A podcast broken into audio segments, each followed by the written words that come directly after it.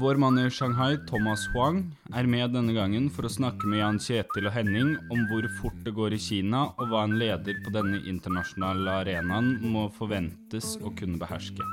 Vi hopper rett inn i samtalen med denne internasjonale sjefen. Ja, nei men uh, altså jeg har jo jobbet noen år i Kina. Uh, og der vet vi jo at uh, landskapet ikke står helt stille. det betyr jo egentlig at de fleste selskaper er i en mer eller mindre krisesituasjon hele tiden. Jeg vil si det. Det er en interessant betraktning. Ja. ja. Det, fordi uh, verden rundt deg holder på å gå i en helt annen retning enn der du er. Så du må hele tiden da være på tå hev og brannslukke, uh, mm. rett og slett. Mm. Uh, og Det er mange, mange, måter å gjøre det på. Og i, mange, i, hver bransje så er det jo forskjellige måter å gjøre det på. Uh, så, men det betyr også at det er en, det er jungel. Da, ikke sant? Det er, det er rovdyr der ute. Uh, og det er uh, en, en, høy grad av altså evolusjonshastighet, da, vil jeg si. Mm. Hvor uh, mange kommer til hele tiden, og så er det mange som forsvinner veldig raskt. Så det er ganske nådeløst, vil jeg si. selv om man ser at okay, det er store muligheter selvfølgelig i, i, Kina, både for kinesere og for utenlandske selskaper, så er det, det er tøft, altså. Det er nådeløst. Mm. Er det. Mm.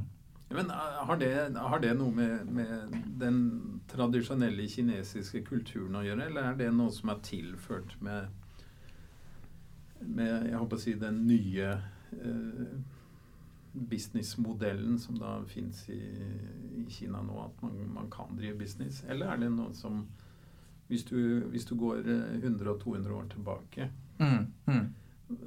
var var det en type kultur i Kina da som, som drev på den samme måte, eller er dette helt nytt for kinesere òg? Uh, måten ja. å håndtere hastighet, måten å håndtere uh, de ulike innspillene som kommer. Alt det som gjør at det går så fort.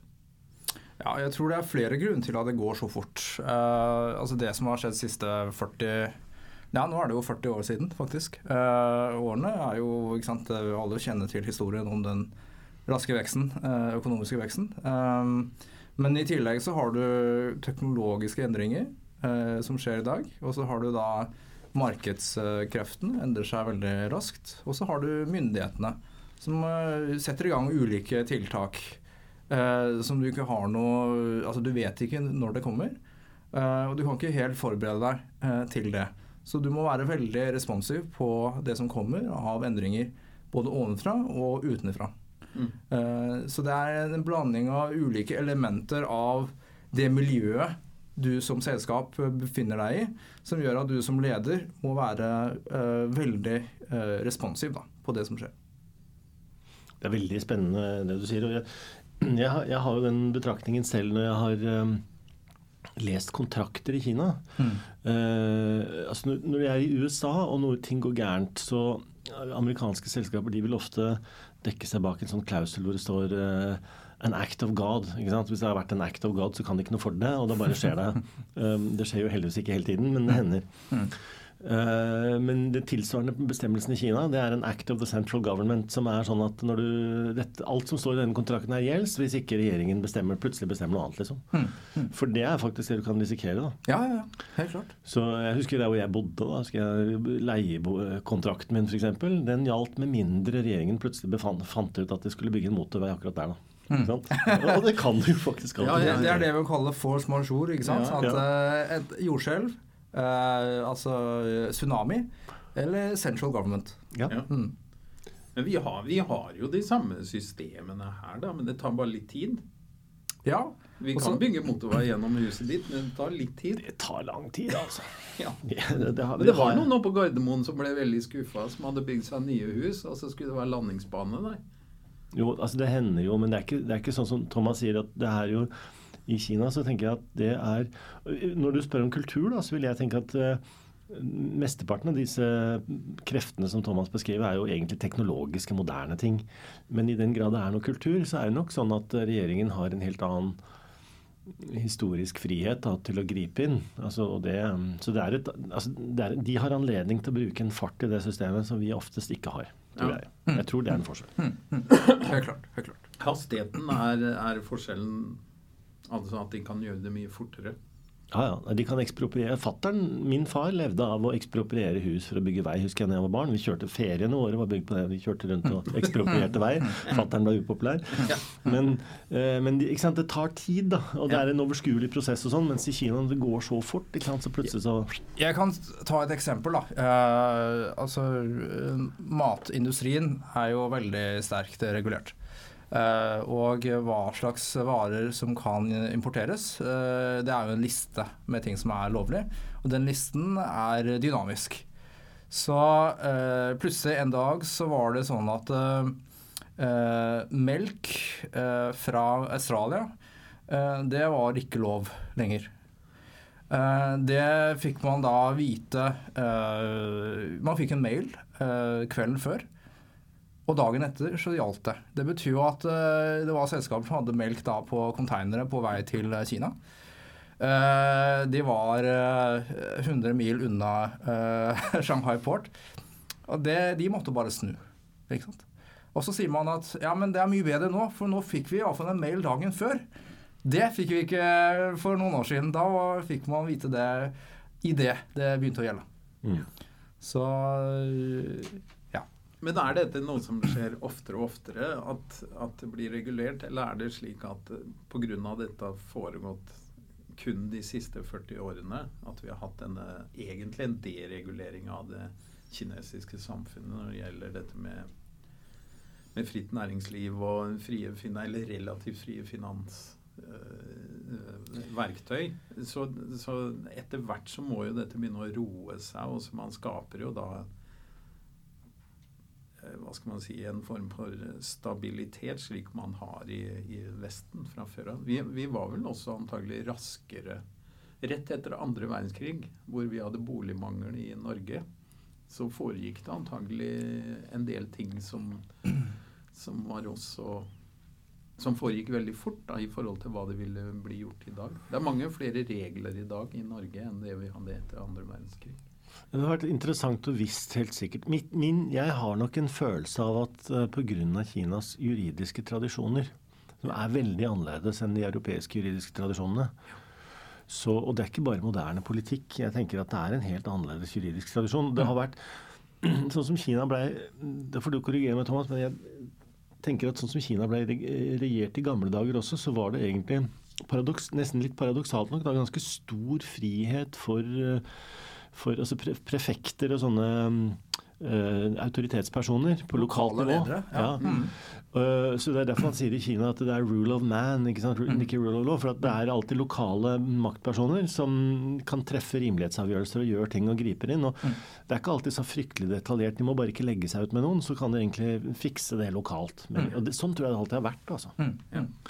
Det, det jeg håper og tror, er jo at eh, sant, akkurat nå så er det jo handelskrig og en del eh, ting som påvirker økonomien i Kina eh, negativt.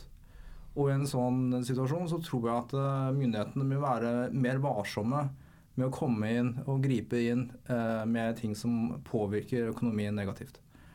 Ja. Så, så, så det at det ikke går så bra i Kina, eh, betyr kanskje at uh, de er, ikke er så harde med, med klypa. Ja, ja, ja, ja. Da, da blir det mer stabilt. Ja, jeg, jeg, jeg tror Ja. vi beskytter det litt, da. Ja. Mm.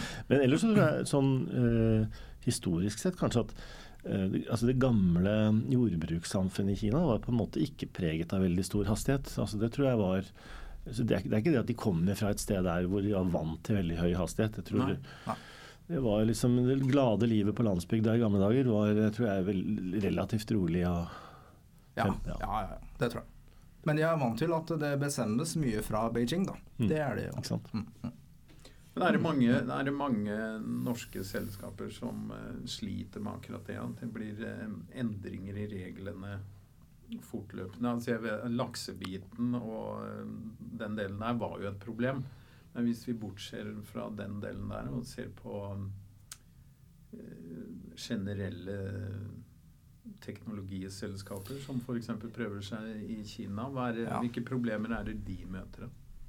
Altså akkurat nå eh, så det er begrenset hvor mange sektorer Norge har som er eksponert mot Kina. Ikke sant? Du, har, du nevner fisk. En annen er jo da uh, skipsutstyr, uh, shippingindustrien. Og den er kanskje mer påvirket av globale endringer. Uh, oljepris og endringer i, i behov for, for, å flytte på ting enn en de kinesiske reguleringene de siste årene. Ja, for, for, skipsindustrien er jo egentlig ikke relatert til det kinesiske markedet. Ikke sant, ikke sant. Det, er bare, det er bare Den kinesiske verft er bare mm. hovedleverandøren. Mm, mm. Mm. Da, da, blir man ikke ramma sånn Ikke direkte, men, men, så har du jo da nyere teknologiselskaper innen uh, altså IT og, og online. Ikke ja. sant? Uh, og da, de er jo da påvirket av det nye Cyber Security Law da, som kom uh, i, i, fjor. Uh, der alle må registrere seg, og alle, all data om kinesere som samles gjennom sånne plattformer, må befinne seg på servere innenfor Kinas grenser. Ikke sant? Så, og da var det en del selskap som plutselig måtte sette opp det. så du må koste deg rundt da. Ikke sant? Du får veldig kort tid på å, å fikse ting, så du ikke gjør ting som er ulovlig. Mm. Mm. Det der er vanskelig, for eh, det har jo vært lenge sånn, så vidt jeg husker, at eh, VPN-klienter f.eks. er jo egentlig ulovlig. Mm. Men alle har jo det. Og det er også det som gjør det litt vanskelig, synes jeg, i Kina til, å vite at øh, er dette en, hva er det for en streng regel, eller er bare en regel? Altså, ja, det er noe som heter ulovlig, men tillatt. Mm. Det er en, uh, en kategori i Kina. Kul kategori! Ja. så papiret så er det på en måte ikke helt uh, ok. Men hvis du gjør det, så blir du ikke tatt. Nei. Mm. Det er, det er, litt som å kjøre 120-110-sonen, er det ikke sånn? Jo, jo, det er sånn. Og, og, og vi gjør jo også, altså Det fins ja. jo sånt her òg. Ja. Men jeg tror altså, det jeg mener med at den kinesiske rettsforståelsen er rett og slett historisk litt annerledes. sånn at uh, de forbeholder seg muligheten til å gripe inn hvis. ikke sant? Og mm. så gjør de det noen ganger, og noen ganger så gjør de det ikke. Og mm. noen ganger så gjør de det litt for å skremme, bare for at det ikke skal bli for mye av det. på en måte. Mm. Så det er jo det, klart det skaper litt uforutsigbarhet og sånn, men ofte så merker man jo hvor det går, da. Men, um, men det er klart at uh, når det gjelder IT-arkitektur og sånn, så tror jeg at Kina må jo være i øyeblikket i ferd med å bygge seg opp en egen skal vi si, en egen IT um, vi kan kalle det et, et miljø, da, på en måte. Altså, Kina er eget økosystem ja. eh, på, på IT-siden. Eh, mm. Der du har den eh, The Great Wall, som er mellom det systemet og resten av verden, mm. eh, basically.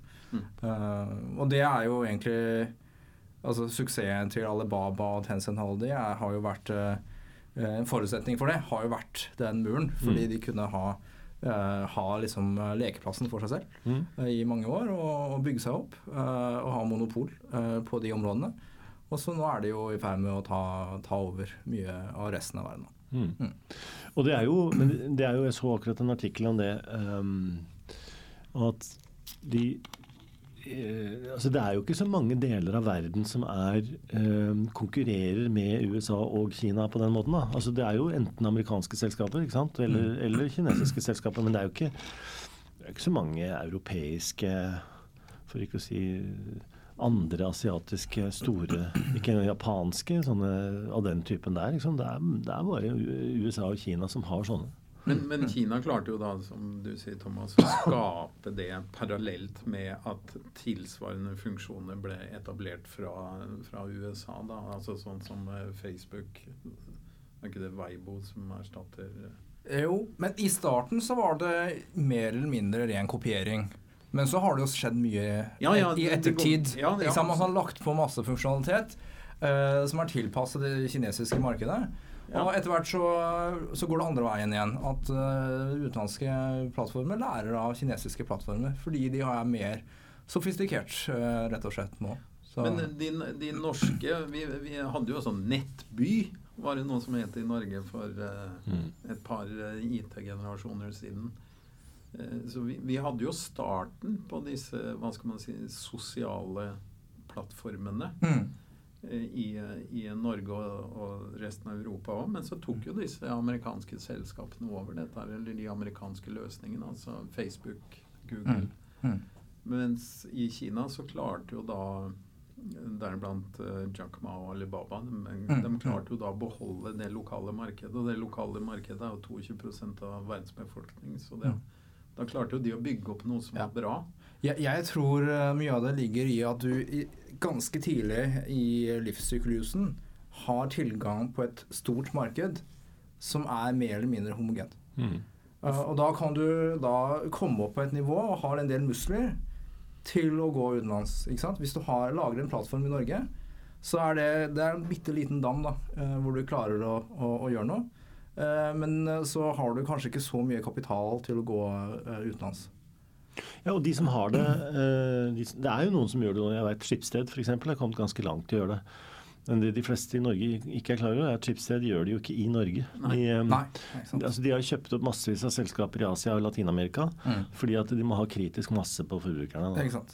Sant? Sånn at uh, finn.no er vel egentlig finn.sydamerika og finn.indonesia eller noe sånt. Altså det er, eh, jeg Mm. tror det er For du, du kan ikke med den kundebasen du har i Norge, så har du ikke Du kan ikke bygge opp sånne tjenester.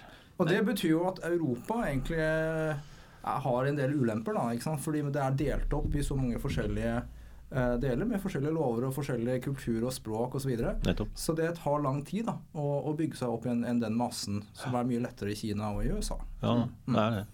Hvis- målet er å, å bygge store globale enheter, så, så har Europa en ulempe. Ja. Mm. Men ellers så er jo Europa såpass diversifisert at det, det skal jo veldig mye til for at at du får skikkelig juling. da, Hvis det, hvis det går dårlig i en bransje, f.eks. sånn Norge har vært stor eh, innen eh, utstyr til skip, shipping. Ja, ja, ja. ja. Hvis det går dårlig et år, så har vi jo offshore. ja helt vi har klart. jo laks. Mm. Franskmenn er jo flinke til å lage ost og rødvin, iallfall. De prøver seg på biler òg, det er ikke fullt så suksessfullt. Nei, men du ser jo denne formen for eh, diversifisering er jo, kan jo også være en fordel Ja, for ja, ja, ja. Europa. Da. Du ser jo alt av luksusprodukter kommer stort sett fra Europa. Ja, altså, Alle ja. klokker. Men det, det, altså, mitt poeng var egentlig svar på det, Ja. det du sa om at Europa har ikke kommet opp med altså, Nei, vi liksom har ingen sånn, store globale selskaper på den måten. Vi er har noen altså- tyske og franske, men det, er innen bilindustrien annet. Norge har jo hatt eh, Opera, da. Uh, Opera er- Software, Ja, Mm. ja. Mm. Ja, IT så men, men spørsmålet er om eh, ITs framtid, eller digitaliseringens framtid, er de store selskapene. Det kan jo være at eh, det kan være nisjeselskaper. Sånn som oppe i forskningsparken nede på Mesh. Vi har jo et par-tre sånne inkubatorsteder i Norge som, hvor de starter små nisjebedrifter. Det kan jo Mm. være at det, er en, at det er tryggere for samfunnet og ha bedre arbeidsplasser enn disse Microsoft, Google, eh, Alibaba. ja, ikke sant? Ja, nå er det jo sånn at eh, hvis du ser på, på størrelsen, så er det jo eh, et, et av problemene med Amazon for Amerika f.eks. er at hvis Amazon dreper Walmart, Ja. så, ikke sant, så er det faktisk et arbeidsplassproblem som, som Trump har fått føle på. Da. Fordi at eh, når du får erstatta med IT-løsninger, så er produktiviteten der så kolossal så at det frigjør så veldig mye folk. Så du får arbeidsledighet istedenfor, på en måte. Og det er klart at eh, Sånn sett så vil det jo være på mange måter mer takknemlig for et samfunn å ha mange små løsninger da, som ikke nødvendigvis erstatter alt det store. Men er klart, den utviklingen som har drevet fram Alibaba og JD og, og Google og Amazon, så er jo egentlig gratisløsninger. Altså på overflaten gratisløsninger. Og de kan du bare betale hvis du har kolossale kundegrupper i bånn. For at da de genererer jo pengestrømmer som ikke er så lett å se for alle gratisbrukerne av Facebook. Og det er ikke så lett å gjøre i små samfunn, altså. Så det får ikke det. Men eh, man kan jo si en del generelt om, om den type ting. Ja, for at jeg tenker, nå har, jo, eh, nå har jo du sett både norske og kinesiske bedrifter komme og gå. Så du Ja, starta jo ja, egentlig ja. med en fin beskrivelse av en kontinuerlig krise, som du sa. Ja, ja Ikke sant? sant? Vi kan komme, komme tilbake til, til det, da. Ja, ja. Jeg syns det var et veldig artig tema. Da. Så Ja. jeg tenkte at det er noen, må jo være noen observasjoner du har gjort Ja, deg som har fått ja. deg til å tenke på det. Eh, altså, er, Kinesiske selskaper det er, jo, det er jo ikke én rase. ikke sant? Det er jo eh, ganske stor, eh, stort spenn da, i hvordan det er bygd opp. Uh, du har jo de statseide selskapene, uh, som er noen dinosaurer. og de er ikke så endringsvillige. Og de vil jeg si også er under et, et statlig regime, så de er på en måte beskyttet. Og så har du alle disse uh, disse oppstartsselskapene, startups, uh, som, uh, som, er veldig dynamiske. og jeg tror at mange av lederne i disse selskapene de er jo veldig de er unge. De er født etter 80 og etter 90 og snart etter 00. Og, og, de har jo egentlig ikke lært ledelse på noen skole. Har, noen av de har gått skole, selvfølgelig. Men mange har, har vært veldig street smart. Uh, og plukket opp ganske mye på veien. Uh, og jeg tror de har en uh, lederstil som er veldig effektivt. veldig pragmatisk. som er i ganske stor kontrast da, til de, de, store statseide selskapene, som er en hel, fra en helt annen generasjon. Mm. så, så du har på en måte begge deler. Du mm. har det som er veldig, veldig tradisjonelt og hierarkisk, og så har du de, de unge spirene. Uh, som jeg, de som jeg kjenner til, har en veldig flat uh, struktur. Mm. Uh, som ligner mer på hvordan de gjør det i Silicon Valley og disse, disse miljøene. Mm. Det, det, er det som fungerer for å få unge mennesker til å jobbe godt sammen og, og gå fra én til 10 000 ansatte. Mm. På, på, to år. Og det er ikke uvanlig da, ikke sant, i, i Kina. Og det, mm. det krever ganske mye av, av ledelsen. Eh, å kunne være så endringsvillig og kunne eh, da ta til seg så mange mennesker og få de til å jobbe under samme paraply. Mm. Uh, og, og, mange er blitt veldig flinke på det. Men det er, jeg vet ikke om, hvor mye de er blitt studert. Uh, jeg tror de har alle sin egen måte å gjøre det på. Mm. Uh, lese var noen som sa at nei, vi Jeg som leder, jeg har samtale med hver enkelte og sier at du bestemmer hvor mye du skal tjene hos meg. Eh, og så må du skape verdi som er over det. Ikke sant? Det er en ganske ny måte å tenke på. Mm. Eh, og sikkert veldig effektivt. Mm. Ikke sant? Mm. Så, og da må man tenke liksom, ok, hvor mye tør jeg å be om, eh, for jeg må skape mer verdi. Eh, og så blir man mye mer da eh, obs på den, eh, det bidraget som man gjør i mm. selskapet. Mm. Mm. mm. Det er jo veldig spennende. fordi at um, dette er jo ting som bare for få år siden i Kina så var det jo jernrisbollen. ikke sant? Det var tanken om at ting var veldig strengt regulert og alt mulig sånt. da. Mm. Hvor, hvor, kommer disse nye fra? Du sa at de var street smart. Det, det produseres ingen av disse i, på universitetene, eller er det Altså, de, de, kommer fra alle steder. Det kommer fra universitetene. Det kommer fra en liten sjappe et eller annet sted. Eh, det er en evolusjon, da, ikke sant. Sånn at eh, de vinnerne, de har skjønt noe. Men hvor de har fått dette fra, det er ikke ett sted. Det er ikke ett sted som på en måte produserer sånne eh, flinke, suksessfulle gründere. I, i, I, Silicon Valley så er det mange med, med det man kan kalle formell bakgrunn, mm. som er med på startups. Ja det er ikke fullt så mange i Norge. I Norge så er det langt flere street-smarte som driver suksessfulle startups. Mm. Mange av de man møter f.eks. nede på Mesh og sånn, de, de, har ikke noe de har ikke noen tyngre bakgrunn. Ikke sant? Så, så, der er det jo også en forskjell på Norge og Silicon Valley. Er, er kineserne, eller den, det kinesiske miljøet, er det litt mer som kanskje Norge-Skandinavia enn det er i Silicon Valley? Jeg tror det er en god blanding. Ja. Uh, noen uh, Altså, i mange universiteter så lærer man egentlig ikke så mye. Uh, som er nyttig, vil jeg si. Uh, der blir man uh, ja. Du må ta bort de to første bokstavene i utdannelse, dannelse, hvor du går på universitetet. Så jeg, jeg, jeg, tenker de, mange av de som kommer fra universitetene, og som lykkes som gründere, det er ikke fordi de har studert at de, de, lykkes så mye. Det er mye fordi de er street smart. Altså. Men jeg tror ofte så, Sånn har det vært mye i Kina, og det er jo egentlig sånn her av og til også. Og det at Av og til så er disse utdanningene mer en sånn slags ildprøve. Så er det sånn at man tenker at har du klart å overleve det der, så må du jo ha et eller annet i knollen. det er mer sånn. Ja. Um, men det er klart at uh, jeg tror at Kina har et um, Altså, Kina er så stort. En av de tingene som ville vært vanskelig for oss i Norge, som det er faktisk en tradisjon som kineserne tåler ganske godt, det er å ta risiko. Mm. Mm. Og, og, det er en helt annen altså Det er begrepet på kinesisk 'chirko'. Mm. Altså den evnen til å stå i og faen, ta et skikkelig skippertak altså, og med en viss risiko i det. Den, litt, den, sitter lenger inne i Norge. Og Det tror jeg, det som det er vanskelig å se i Kina, er at selvfølgelig der også så er det jo mange som mislykkes. Eh, men det ser du jo ikke på statistikken. for sånn at De som blir borte, blir jo bare borte.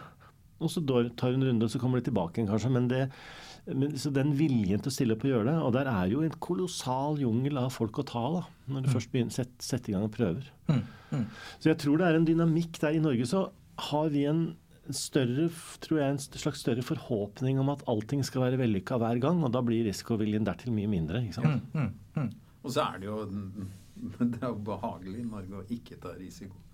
Det går jo stort sett bra med de fleste hvis de ikke tar risiko. ja, det er det, da.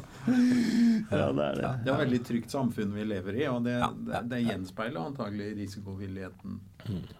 Ja, i, i, Kina så har det jo det vært en villet prosess, fordi myndighetene har sagt at alle skal ut og prøve å starte opp nye selskaper. Eh, nå kan man diskutere liksom hvor uh, uh, fornuftig det er. Uh, men iallfall så har man jo disse rollemodellene, liksom Alibaba og Tencent, som alle liksom ser veldig opp til. Det er, uh, det er store rockestjerner liksom, mm, i Kina. Mm. Så, så, man ser veldig opp til dem, og, og, da er det lett for noen å si ja, faen heller. skal jeg sitte her med den den verste lønna mi, som egentlig ikke betaler så mye mer enn husleia. Eller skal jeg prøve meg? ikke sant? Hva er det verste som kan skje? Nei, jeg må gå tilbake til, til lønna mi, som egentlig ikke er så liten. Eh, så, så stor uansett. Så, så, jeg tror at eh, man har mindre å miste, da, mm. og mer å, uh, potensielt å vinne ja. på seg. Og så tror jeg det er, det er, et stort historisk eksperiment som jeg tror man i Norge kanskje ikke har skjønt. og det er at I Norge så har jo flukten fra landsbygda den har jo skjedd veldig gradvis. Mm. Enda I Norge så har vi til og med kastet subsidier etter folk for å prøve å holde dem på landsbygda. Mens i Kina, det som, det som har skjedd da, de siste 40 årene, en kolossal transport av eh, manpower fra landsbygda og inn til disse byene som man til dels i Vesten faktisk har latterliggjort og sagt at dette er store spøkelsesbyer hvor det ikke bor noen. Men så gjør de det. De fyller opp bygdene med, med, folk, og de folka må ha noe å gjøre. Og så begynner de, og så setter de i gang og finner hverandre og lager bedrifter og flytter mm. kapital og tjenester og varer. Mm. Og så hender det. Mm. Ikke minst så hender det jo muliggjort gjennom disse svære plattformene Alibaba og disse her som, mm. som, gjør det mulig å drive med handel av akkurat hva som helst, med leveranser over natt. ikke sant? Mm. Så jeg tror det er um, det, Dette har blitt en, skal vi si, også en, en, et økosystem mm. som, uh, som utlandet har veldig vanskelig for å ta inn over seg. For det er så vanskelig å skjønne hvis du ikke har vært der. Ja. Ja, altså. Og, og altså, entreprenørskap der er jo eh, mye videre begrep enn en her. ikke sant? Det er mange som har en eller annen business på si. Eh, som kanskje ikke er Det trenger ikke være registrert selskap engang. Eh, du setter opp i en liten butikk eh, på WeChat, eh, og så kjenner du noen som produserer et eller annet, og så kan du begynne å selge. Eh, til dine venner og deres venner på, på WeChat. Og det, plutselig så er det tre-fire ganger månedslønnen din. Eh, så, så, det er veldig lav terskel mm. for å begynne med noe uh, der, da, i forhold til i Norge. Sånn garasjebedrift. Ja. Ikke sant. Ja. Ikke sant? Ja, ja. Og det er jo blitt så svært. Jeg husker nå var jeg i jeg har vært to ganger i Kina i høst. Og, og i sommer så husker jeg vi var oppe på, på Wujiaochang med, mm. med noen kolleger fra Fodan. Da. Mm. Og så, når jeg kom til Kina første gang, så var jo disse kjøpe, kjempe kjøpesentrene under oppbygging. Så det skulle bli så svært. Og nå plutselig så er det lite folk der. Mm. Fordi de sier at ja, nei, folk kommer egentlig bare i helgene for å gå på restaurant. Mm. Fordi at uh, nå alle sitter hjemme og bestiller varer på nettet. ikke sant? Ikke Mm. Sånn at det er en kjempesvær sånn e-commerce som pågår hele tida. Så det er veldig vanskelig å se i gatene. Du mm. ser ikke, altså du ser det bare i den forstand at disse kjøpesentrene har en tendens til å bli avfolka. Fordi det er ikke noe vits å gå der for å hente varen. Du går kanskje der for å ta på et eller annet, men du kjøper hjemme. Mm. Mm. Får det levert. Mm. Det er jo det samme problemet i Norge med kjedebutikker som nå går ad undas pga. Mm. at folk eh, er ikke ute og handler. De handler på nettet. Eller mm. mer og mer på nettet. Ja, men det, blir ikke, det, det, men det er en forskjell på det. for Det blir ikke så mye kulere å bo i Sarpsborg av at folk handler på nettet. Men i Kina så kan det bli, det kan bli kulere å bo i Jiading. ikke sant? For mm. det er, det, altså, dette er tilgjengelig for folk der de er da, på en måte. sånn at det, er rart med det. altså Det samme fenomenet får ikke nødvendigvis helt den samme effekten. Nei, nei. Men uh, Alibaba har jo, de har jo fantes i snart 20 år. Uh, men den har jo endret seg veldig uh, ja. fra starten og til nå. og den endrer seg hele tiden fortsatt. sånn at det jeg starter med å si ok, det er ja, kontinuerlig bransjelukking. Det, det, går jo også på at det, det, økosystemet som du er i, er endring hele tiden. Mm. Og, og, du må hele tiden tilpasse seg. Eller så plutselig så kommer en konkurrent og, og tar deg hvis du ikke passer på. Og det kan ta en måned eller to, så er du ute.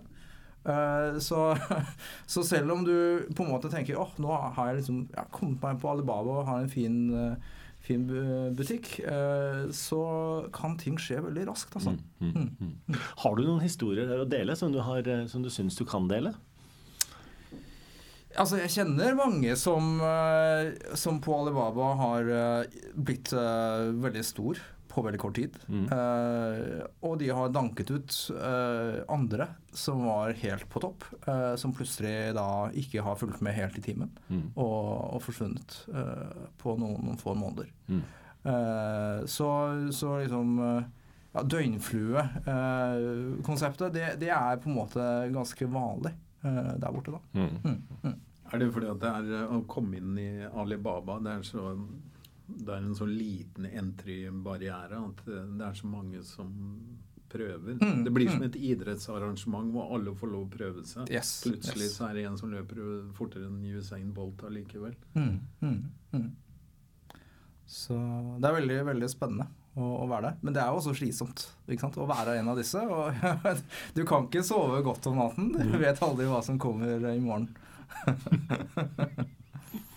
Nei, for det med, det med handelen det er jo ofte litt kapitalintensivt. da. Mm, Hvis mm. du skal være rask, så må du ha varelager, og du må ha orden på logistikken din. Så.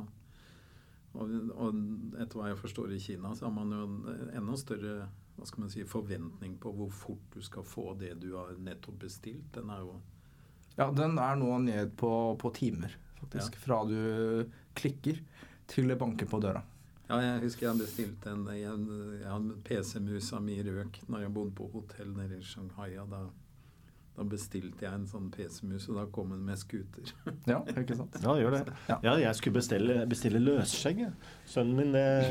Løsskjegg? ja, det er sant! Jeg skulle, jeg skulle ha Sønnen min skulle på sånn kostymegreier på skolen skulle forkle seg som et eller annet, så husker jeg spurte jentene på kontoret liksom, er det en butikk hvor du får kjøpt løsskjegg. Så, en butikk hvor du får kjøpt løsskjegg? Nei. Kjøp på nett. ikke sant? Og de, sikkert de skaffa meg et løsskjegg i løpet av ettermiddagen. Det var ikke noe problem. Bra. Jeg tenker på det, Thomas, hvis du, du har jo altså Jeg husker jeg har ikke snakka med deg på en stund, men ja. du har jo vært veldig altså du har jo vært veldig allsidig i din forretningsinteresse. Ja, jeg, si. jeg har det. Ja. Uh, så, så, hvis du tenker tilbake liksom på, fra, fra, du liksom uh, slo deg løs og begynte for deg sjøl, mm. kan ikke du dele litt liksom, betraktninger hva, hva, hva, du har lært underveis, f.eks.? Så hva har vært, mm. liksom, Hvis du ser tilbake på det, hva er den største utfordringen for deg? Ja. Uh, altså jeg er jo etnisk kinesisk, så har jeg vokst opp i, i Norge. Så jeg har en, en sånn dobbelthet. da. to kulturer og, og begge språk osv. Uh, men det var eh, fortsatt et sjokk for meg å lande i Kina. Mm. Altså det, ikke sant? Det, det er uh, Det er et land som, som slår deg i hodet, ikke sant? det som skjer der. og sant, jeg har Jeg startet med sant, ganske akademisk utdannelse. og jobbet som konsulent. Det er også sånn halvveis akademisk. Og så etter hvert så har jeg liksom gått mer og mer inn i, inn i sånn lederroller. da Eh, og, og, mer pragmatisk. Eh, og det er en, eh, en, veldig interessant reise, vil jeg si. Å se okay, hvor mye av liksom, den teorien som man må lære på skolen, hvor mye uh, stemmer det med virkeligheten? Hvor mye er det som egentlig er, er nyttig? da? Mm -hmm. uh, og, og, i Kina så, så, er det veldig mange uh, ting som man egentlig må, må, kaste ut av båten, må jeg si, for å mm. kunne for å kunne lykkes mm. og med, med, det som man gjøre. Og, og spesielt det med ledelse syns jeg er veldig, veldig spennende. Uh, i, i, Kina så Altså det er jo mange ting man kanskje tar litt for gitt. Hvordan man kommuniserer, uh, hvordan uh, beslutninger tas osv. I, i Norge. Men i Kina så, så, er det veldig mange ting som må, må begynne litt fra scratch, tenker jeg. Det er, det er mange som ikke har ikke, ikke, har tenkt så mye på den type ting. ikke sant? Uh, mange ledere som, som, sitter i posisjoner og leder ut fra at de, man skal høre på dem fordi de har den posisjonen. Ikke fordi de har en, en slags ledelses Eh, at du blir påvirket til å gjøre det, det, de sier fordi de har en god ledelse, det er liksom ikke så mange som tenker på. Uh, så uh, man er jo liksom tvunget til å vokse ganske raskt da, mm. i, en, i, en, sånn setting. Mm. Mm. mm. mm.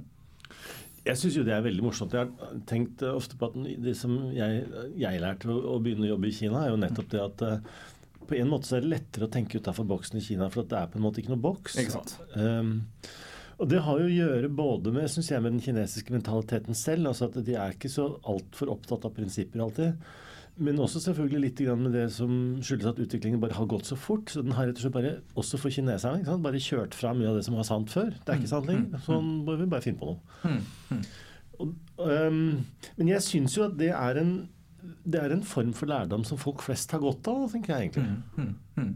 Jeg er veldig glad for å ha hatt den uh, lærdommen, for å si det sånn. Mm. Uh, og jeg, når jeg kommer tilbake hit da, og ser hvordan ting gjøres her, så blir jeg veldig altså, takknemlig for at uh, jeg har uh, gjort noe annerledes. Mm. Uh, og kan se ting litt utenfra. Og, og kan egentlig sette pris på veldig mye av det, de tingene som vi har her. da, Som er på, på stell, på plass, på en måte. Mm.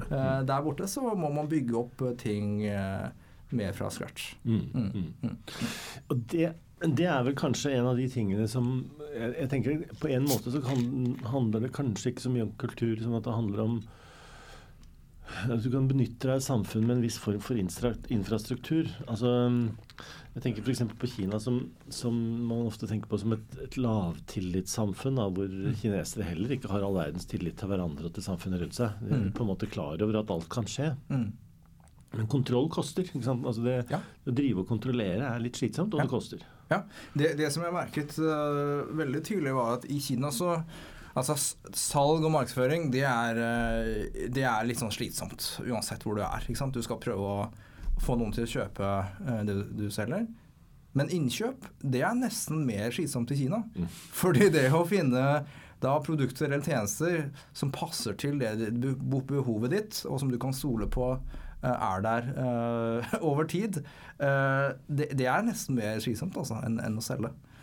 Uh, jeg husker han masse, masse, tid og krefter på det. Ja, vi hadde, en, vi hadde en professor på Fodan som het Jeg vet ikke om du møtte han, Joe Donran. Han var Henning Kristoffersen pleide å bruke han mye. Mm. Nå har han blitt pensjonist, altså jeg ser han ikke så ofte lenger. Men han, han hadde et eller annet som han kalte for 15 %-syndromet, kalte han det. I gamle dager. Sa det at kinesiske aktører i, liksom, i innkjøpslandskapet der ute, da, de vil alltid ha 15 i en eller annen form, altså 15 ja. rabatt. eller ha? Også sånn at hvis Problemet er ofte sånn at der hvor vestlige selskaper forventer seg en regularitet, vi har en mm. kontrakt vi holder på, og så fikk de ikke de 15 Altså kan du regne med at de kommer til å ta ut de 15 etter hvert likevel. Mm. Rett og slett om at du får dårligere kvalitet og hele greia. Så han, han, mente sin tid at, at det var for han faktisk en, en av de største truslene mot en utvikling av økonomien. For han sa at det vil gå med så mye ressurser da på å kontrollere den siden. Altså, mm moderne sånn ERP-systemer og, og, logistikk. ikke sant? Den forutsetter at når systemet først kjører, så kjører det med en forutsigbarhet. Mm, mm. Og så må du istedenfor sette på folk da, som kontrollerer og følger opp og passer på at ikke dette her tar av. Ja, altså begreper som micromanagement, da, som, som egentlig er en fjord her, det er noe som man nesten må ha der borte i, i, mange situasjoner. Fordi du kan ikke stole på at ting skjer sånn som man blir enige om mm. skal skje. Da. Mm. Men da bruker man jo mye ressurser på det òg, da. Både det å, å, holde på med selve micromanagementen, men også det med og så prøve å styre disse 15% altså det med denne tradingkulturen der det alltid skal diskuteres. Det har vel også vært sagt det at uh, når du har signert en kontrakt med, med, kinesisk, uh, mot, med en kinesisk motpart, mm. det er først da forhandlingene starter. mm, mm. Ja. Mm. I hvert fall så, for det, Du har ikke den samme juridiske sikkerheten på at man tenker rundt kontrakten. altså Du må regne med reforhandlinger helt tida. Ja. Det har jo vi gjort her, det, altså med alle våre partnere i Kina. Altså vi, mm. det, det, så det blir litt mer manuelt arbeid enn, en man forutsetter her, da. Ikke sant. Ikke sant. Altså admin er, tar veldig mye tid, rett og slett. Og, Men da, mm. da, da, er det det at den, at den tradingkulturen, den handelskulturen, er den som dominerer? Hva tenker du på? Altså Det at man, man hele tiden skal drive og deale. altså Man skal ja. være en kremmer. Kremmerånden ja. ja. lever uh, veldig godt i Kina for tiden. Den, får veldig mye næring. Selvfølgelig. selvfølgelig. Og det er det jeg også mente i starten med at sånn entreprenørskap det er, kommer i mange former. Ja. Uh, alle prøver å, å, se ok, er det noen prosenter jeg kan få fra dette. Ikke sant? Mm. Det er jo kult. Jeg synes det er jo det er jo morsomt også. Men, men, eh, men, når du tenker på um, når du tenker på dine erfaringer som leder, mm. altså hva, liksom, hvordan har du måttet tilpasse deg sjøl din egen lederstil? For du er jo, du er jo fra, eh, fra, NTH, eller NTNU som den heter? NTNU og, og, ja, og Berkeley, USA. Ja. Mm, mm. Så du er jo sånn induck-person. med, ja. med, med, liksom, tenker jeg, litt sånn sånn, sånn, Jeg tenker alltid på litt sånn skarpslepent på teori- og, og, kunnskapssiden, tenker jeg da. Ja, ja. Så sier du at du har liksom kasta noe ut av båten, liksom? Ja, altså det, man, man, bruker det som er uh, til nytte mm. i, i enhver situasjon. Da. Mm. Men jeg har jo, jo ledet uh, tid med både norske og kinesiske uh, ansatte, og det er, det er en utfordring, selvfølgelig. Si litt om det. Nei, Det er forskjellige forventninger da, om, om, hvordan en leder skal være. Mm. Ikke sant? Uh, så, så, må man uh, I noen situasjoner så må man prøve å, å finne en mellomting. Mm. Uh, og så kan man imot ulike ansatte ha en ulik, uh, ulik uh, atferd uh, når, når, de ikke er samlet. Men i samlet så må man jo prøve å, å være litt sånn splittet i, i hvordan man uh, håndterer de forskjellige. Mm. Mm. Jeg, har, jeg, holder på med å skrive en artikkel selv sammen med en, en, en egentlig en spanjol som bor i mm. Shanghai, bodde i Shanghai nå i 15 år. og er, er entreprenør, da, faktisk et børsregistrert firma i, i Kina. Det er ikke så mange som har av utlendingene. Mm. Men han um, vi har prøvd å se på dette med, med kinesiske lederteam. Mm. Uh, og vi har en tanke, da, jeg vet ikke om det er riktig vi driver og jobber med det, men at kinesiske lederteam fungerer litt annerledes enn vestlige lederteam. Fordi, fordi lederrollene er annerledes, så er det også vanskeligere eller annerledes da, for kinesiske ledere å møtes i et sånt team. Det er ikke Um, historisk sett i hvert fall så har man ikke hatt den samme tradisjonen for å snakke mot sjefen. Sånn at er, altså du får en annen måte som um, altså Når får folk frihet til å gjøre noe? Altså Når er det greit at de ikke konsulterer med hverandre? Og på hvilken måte skal teamet som team ta avgjørelser? Og Jeg tror, jeg, jeg vet ikke, men altså vår, vår tanke at dette foregår annerledes i Kina. At det er vanskelig for utlendinger å ta en del i et kinesisk lederteam. Mm. Mm. De skjønner ikke dynamikken. Nei, og, og, du kan si i Vesten så er det jo mer uh, uh, Altså man kan ha uh, være på samme nivå og jobbe sammen. Mm. Og så har man forskjellige ansvarsområder, og så kommuniserer man om hvordan man gjør forskjellige ting ikke sant? sammen. jeg tror det bunner i sant, den vestlige tradisjonen fra, altså fra, fra greske uh, antikken. Uh, ulike bystater som, som, i mer eller mindre er i konflikt, men også i samarbeid. Og så har du Europa som er delt inn i ulike stater. Uh, Kina har jo, har jo, ikke den derre alliansetankegangen i blodet. hvor mange allierte har, har Kina, ikke sant? og systemet er jo veldig opp ned. Så så jeg, jeg, opplever at i et lederteam da, så er det veldig mye konkurranse mm. uh, om å bli sett å bli hørt av sjefen over. Mm. Uh, og hvis ikke sjefen er der, så er det da kniving om posisjoner hele tiden. Mm. Uh, som er uh, egentlig veldig destruktivt, ikke sant. men når man ser på da nyere selskaper, yngre selskaper, oppstartsselskaper, så er det i mye mindre grad. Fordi man er avhengig av å å komme i mål med en del uh, resultater. Mm. Uh, det handler ikke bare om posisjonering innad i systemet for å komme høyere opp i, i systemet. Det, det er uh, egentlig ikke sant? Alibaba ble startet av Jack Ma og jeg tror 18 andre De var 19 stykker i et lederteam. Da. Mm. Da er man nødt til å kunne snakke sammen og være da uh, altså stole på hverandre og sammen ha, ha som mål at selskapet skal bli suksess. Mm. Er de atypiske, de 19, var de atypiske i forhold til den gjennomsnittlige leder i Kina? Ja, jeg tror det må ha vært det. For ja. ellers hadde det ikke fungert. Nei, og det er bare én Alibaba, ikke sant. Så, ja, ja. så det er, det jeg tror det, er, det, var noe veldig unikt i det teamet mm. uh, som gjorde at de etter hvert uh, kunne, kunne, gjøre det bra. Så det er, det er, kanskje det som nå skjer, da, at uh, med utviklingen av næringslivet i, Kina, at vi, vi, får se flere lederfigurer av typen Jack Ma. Og kanskje ikke så mange av de tradisjonelle kinesiske lederne som Mm, jeg tror det. Nå er jo Jack Ma eh, litt spesiell på mange måter. Ja, ja. Han snakker uh, godt engelsk og er veldig diplomatisk og, og flyr verden rundt. Uh, Den type leder tror jeg veldig, er veldig få av i Kina. Ja. Men, men, det å, å, kunne være flere i, i toppsjiktet som, som, er nødt til å, å jobbe godt sammen uh, med felles mål, med mindre grad av konkurranse, det tror jeg er helt nødvendig for å kunne lykkes da med startup uh, i, i, Kina. Mm. Ja. Mm. Jeg har en sånn diskusjon alltid med, med studentene i Kina om, om, Huawei. fordi at Huawei kommer jo fra et helt annerledes sted. på en måte. Ja, det er Uh, han herr Ren, som er uh, liksom Man tenker er egentlig har en militær bakgrunn og ingeniør og veldig sånn ja, litt mer klassisk autoritær. da. Mm. Men han har innført et system da, at han har tre roterende CEOs da, som mm. holder på å bytte på. og Den diskusjonen jeg alltid har med studentene Jeg vet ikke svaret. da, det er, er, det, er det reelt at det er en tredeling, mm. eller er det en måte for han å spille dem ut mot hverandre på? eller mm. hva er dette? Er det en, men, men, jeg tenker i hvert fall at i en eller annen forstand så er det verken en tradisjonell kinesisk lederstil eller noe overtatt fra noe annet. Dette er en, også en form for management innovation. Altså, ja, det er noe det er. Mm-hmm.